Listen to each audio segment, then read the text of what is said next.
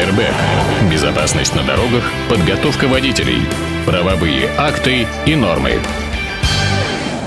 Ну вот и пришло время узнать все новое, что, что, что имеет место быть в окружающем юридическом пространстве.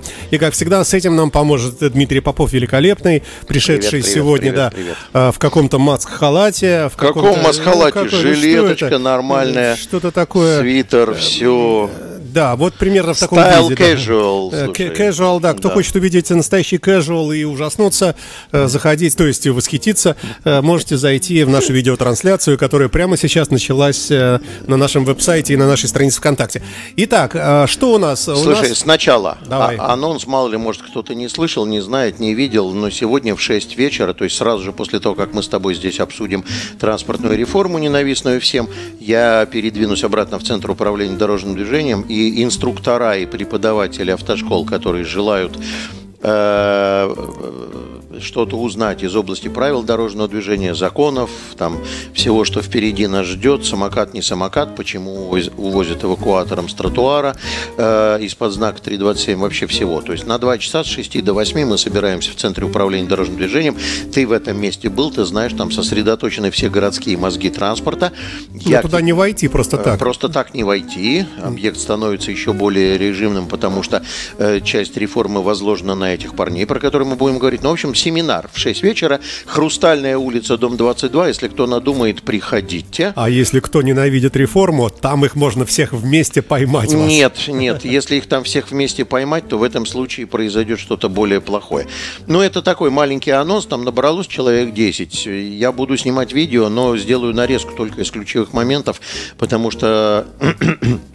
Мы подобное мероприятие всероссийского масштаба готовим с моим московским партнером Ар- Артемом Порываевым. Мы с удовольствием провели бы его в онлайне для того, чтобы я многим преподавателям, инструкторам рассказал кое-какие тонкости правил дорожного движения. Работая в онлайне, вот я сегодня освещал одну тонкость, почему я вроде как человек, который любит общение. Я люблю аудиторию, чтобы было много народу. Девчонки красивые, да? Вот. А тут я как бы долгое время работаю в онлайне и уже, ты знаешь, вошел во вкус. То есть там я, я уже такой, не могу сказать, что суперпрофессионал онлайна, но если кому из преподов надо, обратитесь, я вам расскажу. То есть, поскольку... Вот что ковид сделал, да? Заставил научиться всех. Ты знаешь, кроме научиться, по-прежнему идет шлифовка ситуации. На этой неделе опять дурканули трансляции, и я узнал, что существуют разные способы подключения к разным провайдерам. Очень подробно поговорил с умным мальчиком с Билайна, это не реклама, и они мне сделали исходящий канал, потому что обычно, когда... провайдер обещает триста мегабит, он почему-то думает, что мне нужно триста мегабит на вход. А мне не надо. Мне надо на выход и всего хотя бы пятьдесят, чтобы отдать хорошую картинку. Вот.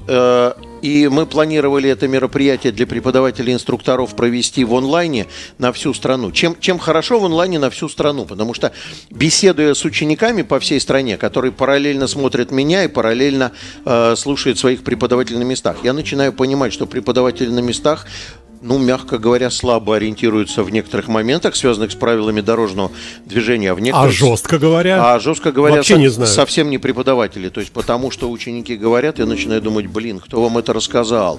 Иногда так задаю вопрос. Ну, можешь пример нас... привести вот такого вообще незнания? Ну, классический пример – это про разворот с заезжанием за центр перекрестка. А, ну, да, а, да, обычная да. история, без даже разделительной полосы. Мы знаем с тобой, что с разделительной полосой она увязает в огромном количестве правовых пустот. Но вот без разделительной полосы. Я все время говорю, никто не запрещает поехать по короткой, если тем более ширина дороги позволяет. И вот появляются ученики, которые говорят, а вот нам преподаватель, нам инструктор сказал, что это, что это встречка, да. то это вдали и так далее. Откуда эти... ерунда это, откуда это чушь взялась? Ну, это дырка, по-моему, у вас в этих правилах. Нет, ваших. Это не дырка в правилах, это дырка... Вот, вот без разделительной полосы, это дырка, Саш, в мозгах преподавателей, честно. Mm, ну, хорошо. Если они начинают говорить, что это встречка, то они, значит, не глубоко знают всю подоплеку вокруг, то есть кодекс и так далее. Но, тем не менее, вот такое мероприятие будем проводить. Наш сегодняшний с тобой разговор я бы хотел посвятить, поскольку двадцать пятое число мы находимся не то чтобы в полшаге, а уже, я бы сказал, нам в копчик дышит транспортная реформа, ее первый этап, который, по мнению замыслов, до, э, по замыслу э, организаторов... Долг... Хорошо сказал, по мнению замыслов. Да-да-да. По, э, по замыслу организаторов первый этап должен начаться первого апреля. И я решил, что я, так сказать, посвящу вот это такое драгоценное на моторадио эфирное время некоторым тонкостям, технологиям, которые будут использоваться и реализованы, и почему это так, и откуда взялась эта транспортная реформа, для того, чтобы немножечко снять, так скажем, напряженность и готовность кидаться кокулями в адрес комитета по транспорту со стороны горожан, но при этом э, отразить в своем рассказе... Э, что будет много плохого тоже. Я не могу сказать плохого, я бы сказал, что слабые места будут. Так, так я скажу. Тогда зачем было вообще начинать, если будут... Федеральный слабые... закон есть двести... Наплевать на ваш закон. Подожди. У нас значит, правовое э... государство, государство для людей. Правовое государство для людей принимает а решение, вы для кого мы обязаны исполнять. Да. Федеральный закон, понимаешь? Эй. Есть федеральный закон, который обязывает, чтобы городские, пассажирские, вообще, чтобы пассажирские перевозки осуществлялись по управляемому тарифу. Не по тому тарифу, который э, ставит э, пассажиры перевозки, по управляемому э, организаторам перевозок тарифу. Давай все-таки. Вот То ты... есть все-таки бабло, а на людей наплевать. Ты знаешь, я тебе хочу сказать, в данном случае как раз-таки не бабло, а скорее наоборот. Ты же говоришь управляемый тариф. Я тебе сейчас расскажу. Расскажи. Управляемый тариф. Да. Давай, давай сначала, значит, разберемся, в чем суть э, проводимых реформаций, потому что все почему-то убеждены, что речь идет что о том, чтобы хуже, отменить да. маршрут. Да. Завязывай, честно, да. этот да. пессимизм, честно. Ну так слушай, люди так говорят. Нет, т- давай не будем про людей. Вот ты меня пригласил сюда как эксперта. Да. Со вчерашнего дня я еще и благодаря депутату Цивилеву стал экспертом комиссии по транспорту э, законодательного собрания. Я э, готов к тому, что я столкнусь на полях депутат, общения с депутатами с большим количеством незнаний законов. Поэтому давай я буду рассказывать, а ты будешь говорить, почему этого делать не надо. Значит, э, все почему-то считают, что э, главная составляющая реформы – это отмена маршруток, которые лингвистически укоренились в мозгах, а пришли к нам в девяностые годы, когда экономика страны не могла позволить себе пассажирские перевозки. Просто не могла. И тогда появилось огромное количество частников, которые покупали самые драные и гадкие «Газели», если помнишь. Потом они становились чуть крупнее. Кто-то пересел на «Мерседесы», но это все были частные пассажиры-перевозчики, основной целью которых было извлечение прибыли из э, реализации пассажирских перевозок. Ну, я не думаю, что ты будешь отрицать, что частный пассажир-перевозчик не извлекать прибыль не может. Это чушь собачья, правильно? А, и вот все считают, что это отказ от маршруток и постановка больших городских автобусов. Нет, это не так. Основная... Смотри, у нас программа записана. Да, и потом тебе да, вот за, это... да, записано. Я тебе объясню сейчас. Подожди, давай. Если ты хочешь цепляться к каждому слову, то, пожалуйста, ты можешь цепляться. Или ты дослушаешь всю байку до Я конца. Я дослушаю, конечно. Конечно. Ну, объясняю.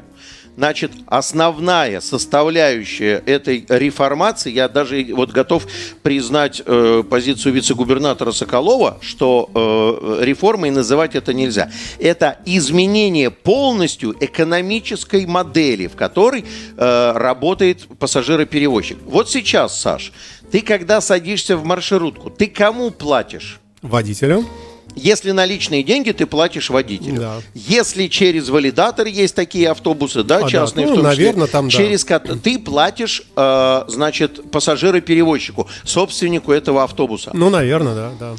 Он оказывает а, услугу, я ее оплачиваю. Подожди секундочку, да. да, значит, и он получает деньги. Да. Э, зарплата этого водителя складывается из э, следующих сумм. Посуточная лизинговая оплата водителям пользования автобусом. То есть он, когда приходит в парк, он сразу в кассу парка вносит сумму, которую он якобы за сегодня заработает. И то, что будет сверху, это его зарплата.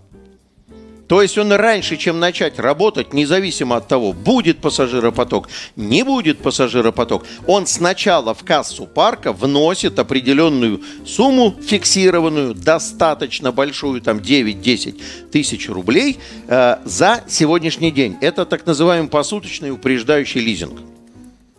И только потом выезжает на маршрут и начинает собирать гроши. И если он соберет больше, чем он внес, то вот эта дельта, она как раз и будет его заработной платой. А при этом он должен не забывать о том, что не худо бы создавать еще резервный фонд, потому что будут дни провальные, когда пассажиров будет меньше, а на завтра опять надо будет вносить в кассу парка сумму, э, которая обеспечит возможность взять автобус в покататься. Но какое это имеет отношение к реформе? То, что Подожди секундочку. Какое это имеет отношение к реформе? Теперь смотрим на, это, на этот процесс, который сейчас со стороны собственника э, автобусов, да. пассажира-перевозчика. А маршрут, на который по пассажиропотоку нормально поставить всего пять бортов, он ставит десять. Знаешь почему? А потому что он с каждого утром получает по десять тысяч. А сто тысяч лучше, чем пятьдесят. И его не интересует, каким образом эти десять водителей заработают себе на зарплату. Он с них утром забрал деньги. А они дальше устраивают соревнования, гонки за пассажиром. Кто больше, быстрее проедет, большее количество кругов соберет, больше пассажиров. Нарушает правила дорожного движения, потому что любой пассажир в охотку. Кто-то где-то почесался на тротуаре, он к нему сворачивает на перерез всему транспорту, потому что это может быть пассажир. И так далее, и так далее, и так далее. Поэтому с точки зрения безопасности дорожного движения, эта модель ущербна, по сути. А э, кроме этого, ну, она, она без сомнения удобна пассажирам, э, рисковым, смелым парням, э, мужчинам и женщинам, которые готовы ехать на любом, на любом.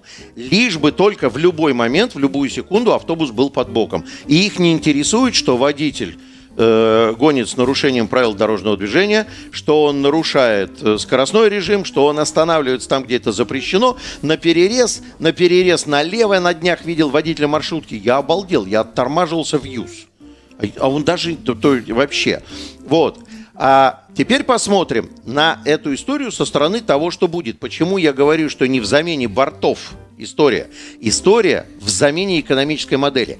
Когда пассажир будет... А почему нельзя в действующую модель поставить в такие рамки? И все? Нет, нельзя. Почему нельзя? Потому что это частник. Он это... сам для себя определяет, как будет осуществляться. Он, извини перевозка. меня, в городе ему власти разрешают, дают лицензию. Они это ему можно... дают лицензию на обслуживание маршрута. С условием, не... которое... С каким условием? В... Вот придумать условия, чтобы не Какое было вот этой, условие? вот, как ты говоришь, вот этой гонки за чистоганом. Ерунда это все, если зарплата водителя зависит Значит, от того, сколько он есть. Значит, сделай зарплату водителя от друг Ты не можешь диктовать по нашему Тогда законодательству. Закрываем, если... Так мы закрываем. И мы делаем другую модель. Послушай есть, меня. Мне кажется, как-то это все... Остановись. Я молчу. Тебе кажется.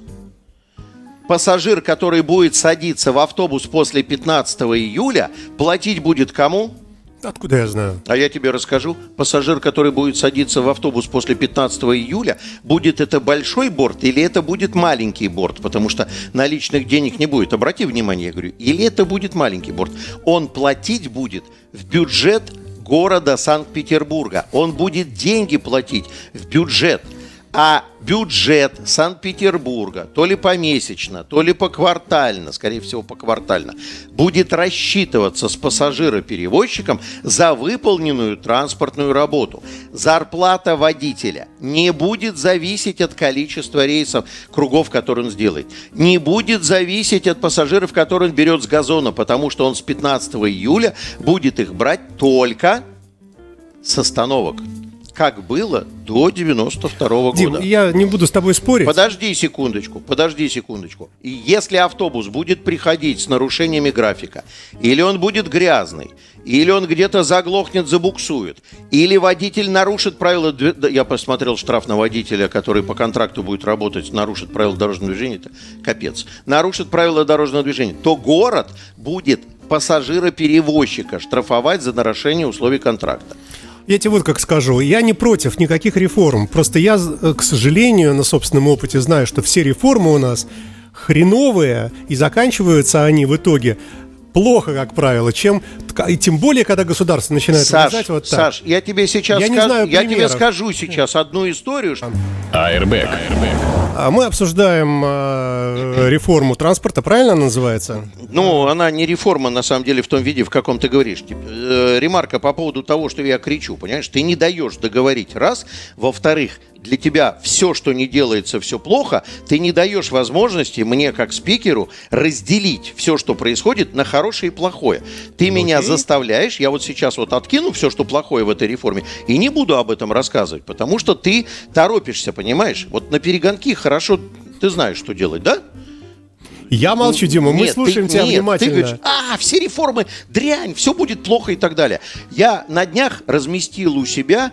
Ой, не разместил, там написал в переписке одному товарищу, что любая длинная дорога начинается с первого шага. Если не делать ни хрена, так и не будет ничего. Будем сидеть с этими джихад-мобилями, которые непонятно как ездят. Я вообще не понимаю, как у пассажира-перевозчика с таким бортом может быть передний привод. Ты знаешь, что у них передний привод? Я ошалел. У половины автобусов переднеприводные они. Я думаю, нифига себе, как такое может быть. А что тут, что тут такого? Ну, потому что они гоняют в режиме жесткой перегрузки и по весу, и по количеству пассажиров, и по количеству всего. И шрусы, по моему так мнению... масса выпускается пассажирских микроавтобусов. И Мерседес, и Рено. Микроавтобусы, и... да, речь идет не про микро, приводом, а да. это не микроавтобусы. Вот эти вот пазики и, и же с ними китайцы, это не микроавтобус. Это автобус для пассажирских перевозок. Просто немножко меньше на микро. Это все, что до шестнадцати пассажиров, понимаешь? Тут их гораздо больше. Они идут с жутким перегрузом. И я все время думаю о том, что в любой момент шарусы могут полететь. Особенно если они там, допустим, из какой-то иностранной страны. Поэтому с точки зрения безопасности... Мне кажется, ты извини, пожалуйста, ну, мне да. кажется, что идет какая-то подмена понятий, потому что ты говоришь, что вот ситуация сейчас не очень хорошая, потому что водители себя плохо ведут и наживаются, и неправильно ездят. Да не водители, да надо. не водители плохо ведут ну, себя. А кто? Пассажироперевозчик, собственник бизнеса ну, про... заинтересован, да. чтобы все было плохо. Значит, чтобы а, ну, были неужели вот нельзя с ним... Э... Нет, нельзя. Ну как нельзя? Ну потому что в капиталистической или, так скажем, в предпринимательской экономике управлять должны деньги. Но есть же какие-то они, нормы, они регламенты. Приказы. Нормы, регламенты, Правильно. приказы ну, не торговле, могут управлять. Например, есть не же, могут да? они управлять. И нормы в торговле не могут управлять. То есть, подожди, что государство не может обязать маршруточника ехать по правилам, если он этого не делает, наказывать его? Он не может обязать государство? Его зарплата зависит от того, сколько он кругов сделает, потому что экономическая модель предполагает, что его зарплата заработана им частным образом деньги. Частным образом заработанные деньги. Обрати внимание, ты сказал, не будешь перебивать, не, и перебил молчу, в очередной молчу, раз. Да. Хорошо. Это да, невозможно просто разговаривать. Я понимаю, что у тебя сейчас в крови негатив ко всему, что происходит, и к мусорной реформе. Все ее хают. Мусорную реформу не мы придумали. Это не наша Подожди да. секунду. Да. Мусорную реформу не мы придумали. Это тоже федеральный закон. Мы всячески оттягивали его исполнение, потому что понимали, что нету готовности и понимания ряда опций по этому закону. Такая же история и с маршрутной Давай реформой. Давай вернемся. Значит, теперь мы платим только карточкой, так я понимаю? Мы будем с пятнадцатого июля платить только безналичным образом. Способов оплаты будет много. Если у кого-то будут только наличные деньги, то он будет у водителя автобуса покупать разовый билет, штучный, электронный билет, при помощи которого он будет его прикладывать к валидатору, купил, и все, пошел, все равно оплачивать. Да. Деньги угу. учитываются. Угу. Водитель будет получать зарплату за качество выполненной транспортной работы. Там есть еще один моментик крайне интересный. Водитель на нынешней маршрутке сейчас заправку своего борта осуществляет за заработанные деньги. Ну, я тонкости не знаю таких. Тонкость? Я тебе расскажу тонкость. И получается, что когда в ноль часов сорок минут на станции метро Московская высаживаются последние пассажиры из метро, маршрутки, которая должна их отвезти в Пушкин, невыгодно ехать. Потому что вот это кольцо сожрет больше бензина, чем он отвезет пассажиров, соберет с них денег. И он берет и отказывается, и не едет, и никто ему не указ. И утром он не соблюдает график, и если он сказал, что он будет в пять тридцать, это не обязательно. Он может передумать и приехать в шесть утра. У него нету графика и нет заинтересованности в соблюдении графика. А у пассажира-перевозчика, в принципе, присутствует заинтересованность, чтобы их было много. Будут они соревноваться за пассажиров, не будут и так далее. Он с них деньги получает, фиксированную оплату. Вот в чем дело. Теперь почему нарисовались большие борта? Я не хочу трогать вот эту историю, кто именно продает, наживается, не наживается. Дело в том, что в этих условиях держать большой парк маленьких автобусов неразумно. Потому что вот эта модель с большим количеством кругов, она имеет большие накладные расходы. Амортизацию, содержание автобуса и так далее, и так далее, и так далее. И именно, э, так скажем, на этой волне по основным ключевым, по большинству основных ключевых маршрутов будут нарисованы э, автобусы большой вместимости, которые, по мнению организаторов, по замыслу организаторов, должны будут идти по графику. Должны будут идти по графику. Мы привыкли к тому, что мы руку подняли, автобус любой остановился. Как он меня везет, неинтересно. Отвезет как-нибудь, нарушая правила дорожного движения. Срезаю углы, проехал э, по встречке, э, там, э, еще где-то там. Сегодня наблюдал, проехал э, по разделительной полосе, которая линиями обведена. Просто потому, а мне надо, понимаешь? Вот. Э, попадать будут в ДТП. Помнишь, да, известное ДТП на юго-западе, на, по-моему, на Горького, где-то там, э, значит, маршрутка и трамвай. Водитель маршрутки в погоне за пассажиром наплевал на красный сигнал светофора, выехал на перерез трамвая, трамвай расфигачил вдребезги эту всю историю, по-моему, в, ши- в шестнадцатом, по-моему, или в семнадцатом. Было, году, было, да. Было, было. Они регулярно происходят, эти истории. И на самом деле, на самом деле, недовольство граждан, рожденное человеческим физиологическим консерватизмом, мне очень понятно. Потому что все любят, когда автобус подъезжает к самому дому, высаживает тебя на газончик, и тебе близко и удобно. Все забыли, что эта история была и существовала не всегда. И что в тысяча девятьсот восемьдесят пятом году автобусы ходили по графику, соблюдая график, интервалы, и останавливались только в местах остановок. То есть вот от чего придется отучиться, придется отвыкнуть от э, того, чтобы э, оста- автобус останавливался где ни попадя. Он не будет останавливаться где ни попадя. То есть Он... людям будет хуже? Ну, по факту хуже. Не будет хуже. Ну, я раньше скажи выходил, мне, пожалуйста, нет, подожди, скажи мне, пожалуйста, а почему до восемьдесят пятого года человек должен был идти на посадочную площадку? А потом стало а лучше. Теперь мы... как... Нет, не когда... стало лучше. Нет, не стало лучше. Маршрутный автобус, ну, который хорошо, останавливается хорошо. Где ни попадя, это не лучше. Для этих целей комитет по транспорту совместно с КРТИ предусмотрел в плановом порядке, правда, там как бы, я не знаю, какое точно количество, в каком этапе, но обустройство, по-моему, от трехсот до пятисот новых остановок. А какой между ними промежуток будет? А... Надо смотреть в зависимости от того, как обустроена уличная дорожная сеть и наличие центров притяжения. У нас по СП, по СП сорок второму допускается пешеходная доступность триста метров. То есть пешеходное плечо триста метров может быть. Это допускается по нашим нормативным документам, по которым все сейчас работает, обустраивается последние двадцать, там, двадцать пять лет. Вот. И ничего в этом смертоносного нету, Саш. Почему мы в советские годы ходили до остановки? Объясни. Ну, в советские года ну, ходили, потому что так было принято, так выросли Скажи при этом. Скажи мне, пожалуйста, Потом, а, поч- а, почему, а почему в Европе и в Америке народ ходит до остановки, а у нас не ходит? А, не знаю. В Европе, в Америке, ну да, ходит. Но там в Америке все на машинах вообще. А в Европе там есть свои тоже нюансы. Маленькие города, коротенькие вот эти пробеги. Mm-hmm. Трамвай, я ездил по Гамбургу. Mm-hmm. Он близко друг от дружки. Париж маленький город, Берлин Парижа маленький не город. Был, не был, Париж ну, рассказывайте, в Берлине вся центральная часть — платный въезд.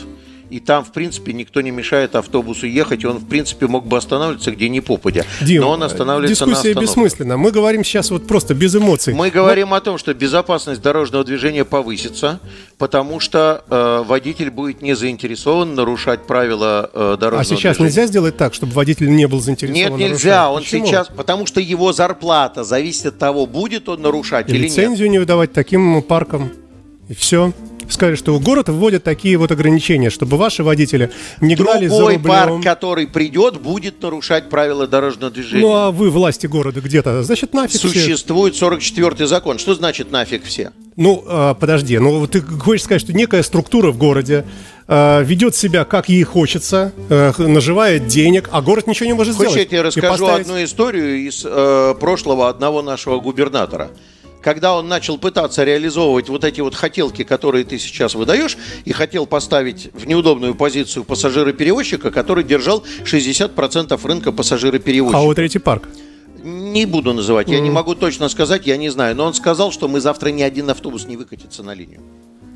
Но не было альтернатив, он мог шантажировать таким образом. И да? сейчас нет альтернатив, потому что контракт заключен, mm-hmm. предоставлено право обслуживания маршрута, и все. А как же вы тогда введете большие автобусы, если у вас уже там контракт заключен? Будут новые контракты сейчас, они будут новые фрахты. Почему эта история, она очень сложная, и почему мне не нравится? Ты вот не дал мне, к сожалению, рассказать о том, что нехорошо, потому что э, все время я посвятил убеждению тебя, что э, ты заблуждаешься. Э, к сожалению, э, в этой истории так, так, так складывается ситуация. Но... Э, Ты очень многого не знаешь. Ты не знаешь, как устроен сорок четвёртый. Ну, хорошо, так расскажи, как Нет. будет лучше? Что вот нам эта реформа принесет позитивного? Пока вот я вижу, что пока, раньше... Пока я вижу, что э, для меня конкретно, если я буду пользоваться городским транспортом, я смогу планировать свои поездки, точно понимая график движения автобуса. Ты думаешь, будет выдерживаться? А, если бы у нас было время, я бы рассказал, что сегодня мы показывали телевизионщикам эксперимент с троллейбусом на Суворовском проспекте. Система отработала блестяще. Троллейбус прошел весь маршрут с жестким соблюдением графика. Это при помощи светофорной системы? Это вашей, при да? помощи светофоров и выделенных полос на Тульской улице, и э, выделенных полос на Невском проспекте. Два, два борта мы переоборудовали, и они сегодня на камеру ходили под пристальным взглядом телевизионщиков и четко соблюдали график. И все получилось. Причем я находился в ЦУДе, я посмотрел, как это все выглядит на карте, на которой борта ходят, и все отработало очень хорошо. А если улицы в новостройках большие, широкие проспекты, где этого нету? Выделенных где, где этих... нету? Ленинский проспект весь выделенный. Ветеранов сейчас. Есть там? Я не По помню, ветеранов просто. Выделенная полоса запланирована, она будет. Большая часть уличной дорожной сети по скелетной схеме, Московский проспект, проспект Славы сейчас уже, там в ближайшее время тех приоритетом по Ивановской народной дотащим, по большевикам скорее всего будет. Большая часть уличной дорожной сети скелетного типа будет в выделенных полосах. Там, где их невозможно будет обустроить, там будет технический приоритет. Если они не будут выполнять условия движения по графику, потому что шероховатости есть, но я говорю, у меня были заготовлены разговоры более серьезные про сорок шесть миллионов рублей, но это уже тогда как-нибудь. Вот, э, э, то в этом случае будут приниматься встречные действия. То есть мы будем выяснять причины, почему они не могут осуществлять движение. Если это связано с заторами, с состояниями на э, перекрестках, то возможно, что будут на подходах к перекрестку будут обустраиваться мероприятия, связанные с э, заужением движения автомобильного и созданием на подходе коридора приоритета, как это задумано, например, на на э, какой он там, первый или второй Муринский, где трамвайные пути идут. Вот там вот запланировано как раз создание коридора прибытия, когда не весь, э, не, э, весь проспект будет под выделенную полосу отведен, а будет отведен под выделенную полосу кусок в зоне прибытия, в который обычный транспорт не сможет заезжать. Дальше он тех приоритетом дотащит себя до сюда, а тут он встанет и будет первый на, на старте. Эта история крайне непростая. И нужно было бы говорить о том, что, например, урбанисты и всякого рода продвигающие, которые топят за городской транспорт, а э, э, должен заметить, что в час пик городской пассажирский транспорт общими усилиями перевозит приблизительно пять миллионов корреспонденций. Там, э, с учетом того, что корреспонденция комбинированная, то есть я еду, например, на троллейбусе, на метро, на автобусе, но метрополитен ежедневно у нас два с лишним миллиона перевозок делает, троллейбус и трамвай где-то по семьсот тысяч, автобус тоже где-то там шестьсот-восемьсот тысяч перевозит. А в этот момент в автомобильном транспорте, за который ты так топишь и любишь, проедет всего там порядка шестьсот тысяч человек, которые говорят, дайте нам. Вот, вот приоритеты. Вот порядка три-четыре-пять миллионов человек или, э, значит, шестьсот тысяч, кто на личных авто. Тем не менее, появляется, значит, урбанистская история, которая говорит, давайте закроем на все глаза и сделаем выделенные полосы на Каменноостровском проспекте, которые всего по две полосы в каждую сторону, напомню. Ну, если мы пойдем на поводу урбанистов, которые топят за автобус... Там, там вообще одна полоса же. Я тебя понимаю, но их много. Их много. Вот ты... только что поливал, значит, городскую власть, а городская власть всячески сопротивляется тому, чтобы делать выделенные полосы на Каменноостровском проспекте, понимая, что это, в принципе, убьет дорожное движение, потому что трафик э, через Каменноостровский проспект с севера в центральную зону, он огромен. И э, надо понимать, что в потоке, кроме личных автомобилей, еще большое количество э, перевозок помимо личного транспорта, там сорок три процента приблизительно. Сейчас еще доставки, волонтеры, э, лица с ограничениями, ограниченной мобильностью, там, преклонного возраста туда же, понимаешь, кто-то в театр, такси, врачей отвезти и так далее, и так далее, и так далее. Вот их всех надо будет вытолкнуть с этой полосы, если обустраивать. И на Каменноостровском технический приоритет, конечно, было бы хорошо, чтобы автобус ехал и так создавал себе коридор. Причем я сегодня смотрел, как это работает. Это немножко отличается от той логистики, которая была к чемпионату мира сделано. К чемпионату мира была логистика все-таки, которую массово применять, наверное, было бы затруднительно, сложно и не нужно. Тут чуть-чуть логистика попроще, но те, кто говорят, а вот он не обеспечивает. Обеспечивает он движение, он подхватывается в дальней зоне. Там порядка, то, что я видел сегодня на карте, больше ста метров он до светофорного объекта подхватывает борт. Ну вот по Медиков и, и по этой самой, господи, как по Кантемировской, там же работает выделенная полоса? Там, там выделенная все... полоса работает, но на Кантемировском мосту, а на, на самом мосту, на мостовом сооружении, она уродливо-дебильная. Или надо ее делать крайне левой, то есть создавать перед мостом переход в крайнюю левую полосу, чтобы по мосту троллейбус шел по левой полосе, потому что там происходит диссонанс с теми, кто поворачивает кто под мост, они моста, съезжают, да, большинство да. съезжает. Это вопросы частной коррекции, то есть надо подстраивать ситуацию, потому что троллейбус в этой ловушке появляется. Ну, такая история. Значит, к чему горожанам надо готовиться? Во-первых, к тому, что остановки будут только в обозначенных местах, и пешеходное плечо будет присутствовать. Оно допустимо по нашим нормативам, и надо отвыкать от того, что вас будут довозить до самых дверей.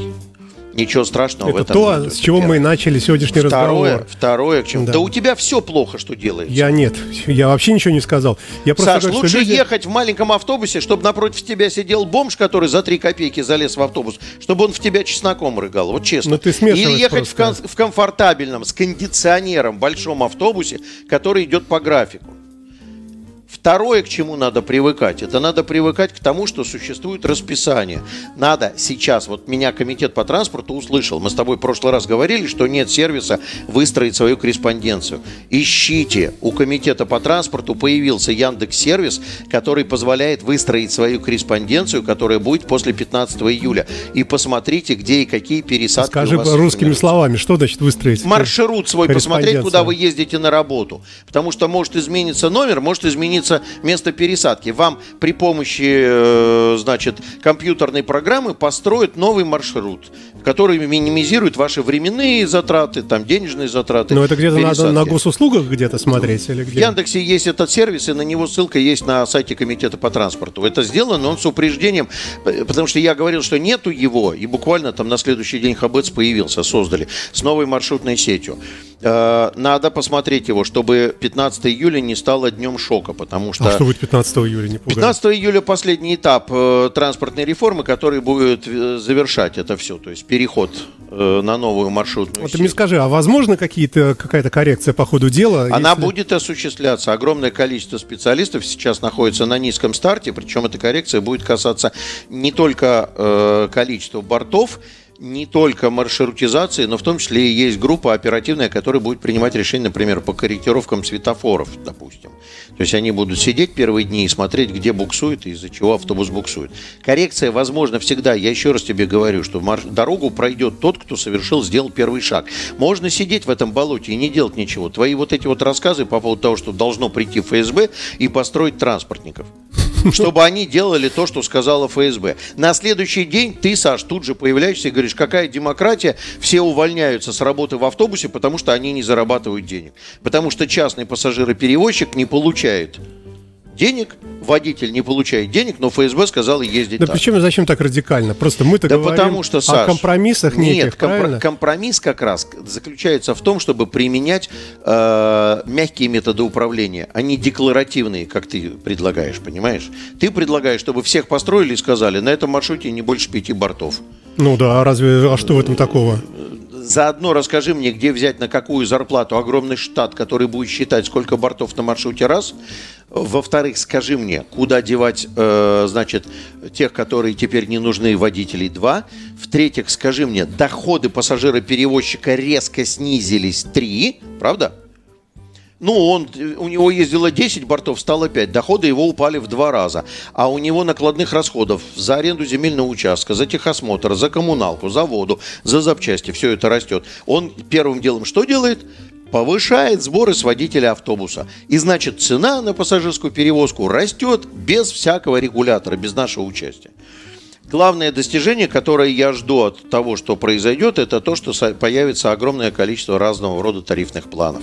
То есть вот в перспективе... Хотел... Студенческий, детский...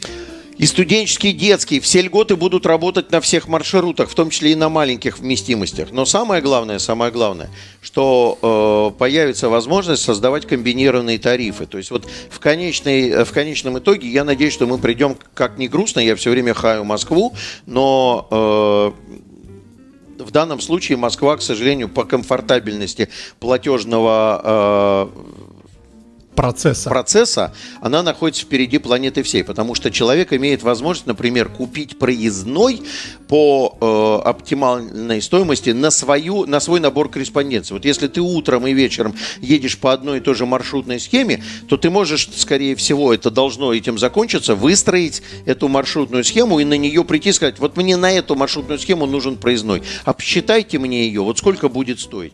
Тебе сделают этот проездной, и ты пользуешься на всем пути.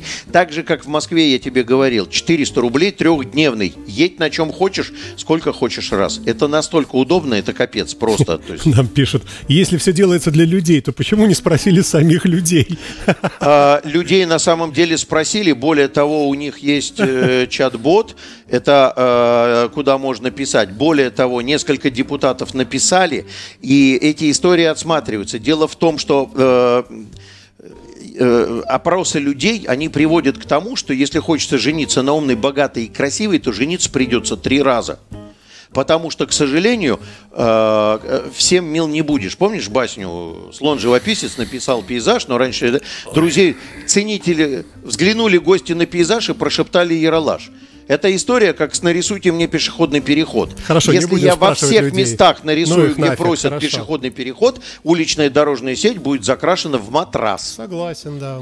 Ну Чу- что, чувство не, не так, меры, самое так правильное не чувство. чувство меры, есть нормативы, которые определили правила, по которым надо играть. Надо их придерживаться. То, что неуспех на старте будет, это всегда так. Я, когда начинал учиться на аккордеоне, мой первый концерт закончился глубоким провалом. Я сыграл два я такта. Я не верю, Дима, в это. Глубоким провалом. Я сыграл два такта, забыл, что дальше, встал и ушел. В конце Ой. я играл первого аккордеона в оркестре народных инструментов. Со мной дирижер здоровалась, когда выходила на сцену. Спасибо большое. Дмитрий Попов на Моторадио в рамках программы Airbag. Спасибо. Счастливо.